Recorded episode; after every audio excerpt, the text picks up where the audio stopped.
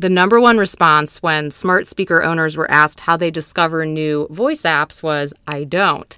Yes, indeed. A lot of users who are not necessarily early adopters or power users, like most of you listening to this, don't even use third party apps. They just use the basic Amazon or Google supplied functions, like playing music, asking the weather. And those functions are very helpful. The second answer after I don't was friends. So, word of mouth at 26.8%, followed by social media at 15.4%. This is from VoiceBot.ai's 2019 Consumer Smart Speaker Adoption Report. You can get that for free at VoiceBot.ai. It's a really great report. I recommend it. And if you are a brand and you have a voice app or you're thinking about it, keep in mind that discoverability is still a challenge and word of mouth is ever so powerful, even when it comes to voice.